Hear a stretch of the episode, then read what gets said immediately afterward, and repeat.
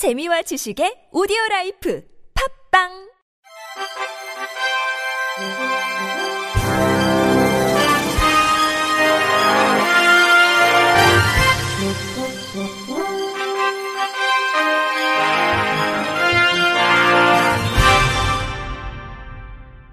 청취자 여러분 안녕하십니까? 10월 17일 월요일 KBIC 뉴스입니다. 전국 장애인 차별철 폐연대는 국회가 장애인 권리 예산을 보장해야 한다며 19일 만에 출근길 시위를 재개했습니다. 전장에는 오늘 오전 7시 반쯤 서울 지하철 5호선 광화문역에서 이 같은 내용의 기자회견을 열고 9호선 국회의사당역까지 휠체어로 이동하는 방식의 시위를 벌였습니다. 박경석 전장현 대표는 이미 더불어민주당과 정의당 등 야권은 예산을 보장하겠다고 약속했지만 여당은 검토하겠다는 말만 앵무새처럼 반복해왔다면서 국민의힘 주호영 원내대표를 만나러 이동한다고 밝혔습니다. 박 대표는 오늘은 세계 빈곤 차별 철폐 날이라면서 장애인도 이동하고 교육받는 등 사부에서 어울려 살아갈 수 있도록 이번 정기국회에서 예산을 보장해달라고 요구했습니다. 박 대표의 발언이 이어지는 과정에서 열차 운행이 지연되자 역사 안에서는 철도 종사자의 지시를 따라야 한다는 철도 안전법 규정과 업무 방해 조항 등 처벌 조항을 알리며 해산을 요청하는 방송이 수차례 나왔습니다. 오늘 시위에는 휠체어에 탄 장인 20여 명을 비롯해서 총 50여 명이 참석했으며 이들은 약 1시간 동안 지하철 5호선 광화문역부터 여의도역까지 정차하는 역마다 모두 휠체어로 내렸다 타는 행위를 반복했습니다. 서울교통공사에 따르면 오늘 출근길 시위로 지하철 5호선 광화문역에서 서대문역으로 가는 상행선이 1시간 5분 지연돼 출근길 혼란이 빚어졌습니다.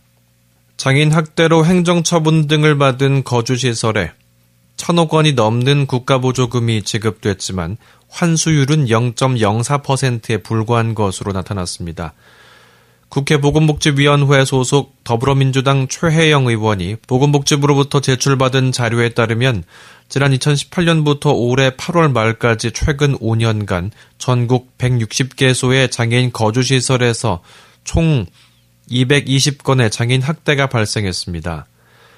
장애인 시설에서 학대가 발생할 경우 복지부와 지방자치단체는 설립 허가 취소, 시설 폐쇄 등 행정 처분을 내려야 하지만 학대 발생 시설 160개소 중 69개소는 시설장 교체나 시설 폐쇄 등의 행정 처분조차 받지 않은 것으로 드러났습니다. 행정 처분을 받은 곳 중에서도 개선 명령 93곳, 시설장 교체와 시설 폐쇄 각각 12곳 등으로 처분 수위가 낮았습니다. 학대가 발생한 시설에 국고보조금 환수 역시 5년간 총 1200, 3265만 원의 보조금이 지급됐지만 이 중 6곳만 4367억 원만을 환수해 환수율은 0.04%에 그쳤습니다. 보건복지부는 심각한 학대가 발생해 시설 폐쇄 처분을 받은 12곳의 시설 중에서 한 곳에 대해서만 1036만 원이 환수됐습니다. 최 의원은 장애인 학대가 근절되지 않는 가운데 국가 방조로 시설 거주 장애인이 피해 구제를 받지 못한 채 혈세만 투입되고 있다며 보조금 환수 세부 기준 마련과 함께 적극 집행이 필요하다고 밝혔습니다. 북한은 어제 국제사회와 협력해 시각장애인 지원 사업을 내실화하겠다고 밝혔습니다. 대외 선전 매체 내나라는 세계 흰지팡의 날이던 전날 조선장애자보호연맹 중앙위원회 회의실에서 기념 모임이 열렸다고 보도했습니다. 로경수 조선장애자보호연맹 중앙위원회 부위원장이 기념 모임에서 2014년 3월 22일 조직된 조선 맥인협회가 장애자들의 이익과 편익을 보장하는 데서 성과를 이룩했다고 평가했습니다. 이어 세계 흰지팡이의 날 기념 모임을 통해서 조선 맹인협회가 세계 맹인동맹 정성원 국으로서 맹인 사업에 이룩된 성과와 경험을 공유하고 국제기구들과 비정부기구들, 민족협회들과의 다목적, 생목적 교류와 협력을 발전시켜 나갈 것이라고 강조했습니다. 이날 매체가 공개한 사진에는 회의장의 영문으로 Celebration of the White Cane Day라고 적힌 배너가 걸렸고 소통역자가 있어 국제기구 구성원과 청각장애인 등이 참석했음을 짐작하게 했습니다. 다만 국제기구와 비정부기구의 북한 상주 직원들은 지난 2020년 북한이 신종 코로나 바이러스 감염증 방역 조치로 국경을 봉쇄하면서 철수한 상태여서 언제부터 국제사회와 교류가 가능할지는 미지수입니다. 한편 북한은 2003년 장애자 보호법을 제정한 데 이어 행정단위별로 장애자 보호위원회를 설치하는 등 장애인 복지를 위한 제도적 틀을 갖추기 시작했으며 김정은 시대 들어서는 2013년 조선 농인협회가 출범하고 2020년에는 조선 맹인협회가 세계 시각장애인 연맹의 정회원으로 가입하는 등 장애인 복지를 국제적 수준에 맞추려는 조치를 잇따라 선보이고 있습니다. 장애인 선수들의 꿈과 열정의 무대 제42회 전국 장애인 체육대회가 오는 19일부터 24일까지 엿새간 울산시 일원에서 개최됩니다.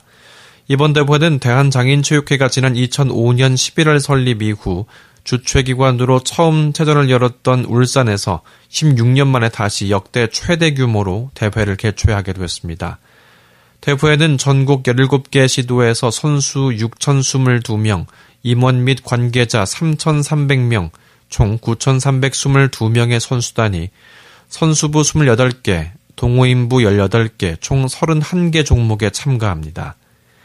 이번 장애인체전에서는 정식 종목으로 승마가, 전시 종목으로는 스크린 골프가 처음 채택돼 관중들에게 선보이며 대회 기간 부대 행사로 울산 종합운동장 앞 스포츠 인권존에서 para 스포츠는 인권이다라는 슬로건으로 스포츠 인권 페스티벌을 진행하는 등 다채로운 행사가 펼쳐집니다. 개회식은 19일 오후 5시 울산 종합운동장에서 열리며 KBS 1TV를 통해 생중계됩니다. 대한장애인 체육회 정진완 회장은 16년 만에 다시 울산에서 개최되는 대회가 우리나라 장애인 체육의 발전사를 되돌아보고 장애인 스포츠를 널리 알리는 계기가 되길 바란다고 밝혔습니다. 장벽 없는 영화 축제 제12회 서울 베리어프리 영화제가 다음 달 9일 한국영상자료원 시네마테크 KOFA에서 개막합니다. 올해 영화제는 3년 만에 전면 오프라인 행사로 열립니다. 또 11일부터 13일까지 사흘간 운영되는 소극장 블루 상영은 별도 예매 없이 전좌석 현장 선착순으로 운영될 예정입니다. 상영작은 7개 섹션 26편의 장단편 베리어프리 영화가 상영되는데 코다, 오마주, 그레타, 툰베리, 바의 정원 등 최신 베리어프리 영화와 베리어프리 단편 영화 제작 지원작, 베리어프리 단편 애니메이션 등 다양한 장르의 작품이 선보입니다. 아울러 최근 OTT를 통해 대중화되고 있는 베리어프리 자막 현황 및 발전 방안을 토론하는 베리어프리 포럼과 베리어프리 버전을 연출한 감독을 만나는 시네토크 및 관객 참여 이벤트도 열립니다.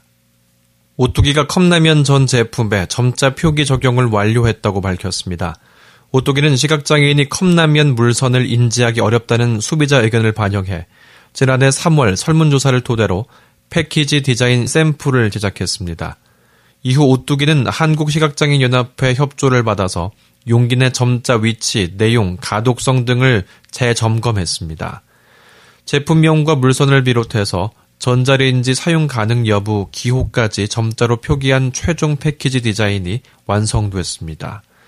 오뚜기는 지난해 9월부터 순차적으로 컵라면 제품이 점자 표기를 도입했으며 최근 전 제품에 적용을 완료했습니다. 특히 향후 오뚜기 컵밥, 용기죽 등 순차적으로 적용을 확대해 나갈 방침입니다. 끝으로 날씨입니다. 북서쪽에서 찬 공기가 유입되면서 내일 전국 대부분 지역에서 아침 기온이 5도 내외로 떨어지며 초겨울의 쌀쌀한 날씨를 보이겠습니다. 낮 기온도 전국 대부분이 15도 내외로 평년보다 낮겠으며 낮과 밤의 기온차가 15도 내외로 매우 크겠습니다. 지역별 아침 최저 기온은 영하 1도에서 10도, 낮 최고 기온은 13도에서 19도의 분포를 보일 전망입니다. 이상으로 10월 17일 월요일 KBIC 뉴스를 마칩니다. 지금까지 제작의 권순철 진행의 이창훈이었습니다. 고맙습니다. KBIC